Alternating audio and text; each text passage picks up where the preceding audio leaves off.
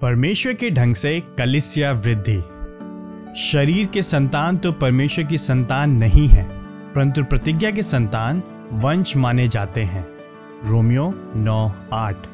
एक पास्टर के रूप में पुराने नियम के अब्राहम की कल्पना कीजिए। यहुआ कहता है, मैं तुझे आशीष दूँगा और तेरी सेविकाई को बढ़ाऊँगा। किंतु कलिसिया तो बांझ है और बच्चे उत्पन्न नहीं करती है। अब्राहम क्या करता है? वह अलौकिक हस्तक्षेप के प्रति निराश होने लगा। वह बूढ़ा होने लगता है।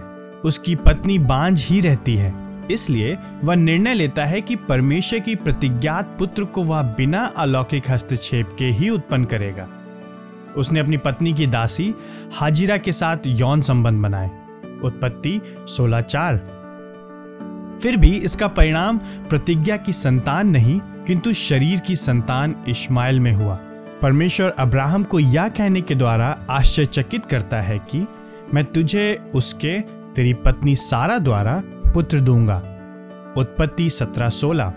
इसलिए अब्राहम परमेश्वर से कहता है इस्माइल तेरी दृष्टि में बना रहे यही बहुत है। उत्पत्ति सत्रह अठारह। वह अपने स्वयं के स्वाभाविक मानवीय प्रयास के कार्य को परमेश्वर की प्रतिज्ञा की पूर्णता के रूप में देखना चाहता है। परंतु परमेश्वर कहता है, नहीं, तेरी पत्नी सारा ही तेरे लिए पुत्र उत्पन्न करेगी। उत्पत्ति सत्रह, उन्नीस। परंतु सारा तो नब्बे वर्ष की है। वह अपने संपूर्ण जीवन भर बांझ रही है और उसका मासिक धर्म तो पहले ही बंद हो चुका था। उत्पत्ति अठारह, ग्यारह। अब्राहम सौ वर्ष का है। प्रतिज्ञा की संतान के लिए आश्चर्यचकित कर देने वाला अलौकिक हस्तक्षेप ही अब एकमात्र आशा है। प्रतिज्ञा की संतान। होने का यही अर्थ है, वे ना तो लहू से, न शरीर की इच्छा से और न मनुष्य की इच्छा से, परंतु परमेश्वर से उत्पन्न हुए हैं। योहन्ना एक तेरा इस संसार में केवल वे ही बच्चे परमेश्वर की संतान के रूप में गिने जाते हैं, जो अलौकिक रीति से उत्पन्न हुए प्रतिज्ञा की संतान है। गलातियों चार अट्ठाईस में पॉलुस कहता है, तुम ख्रीष्टियों, इजहाक के समान प्रतिज्ञा की संतान हो। तुम आत्मा के अनुसार जन्मे हो ना कि शरीर के अनुसार।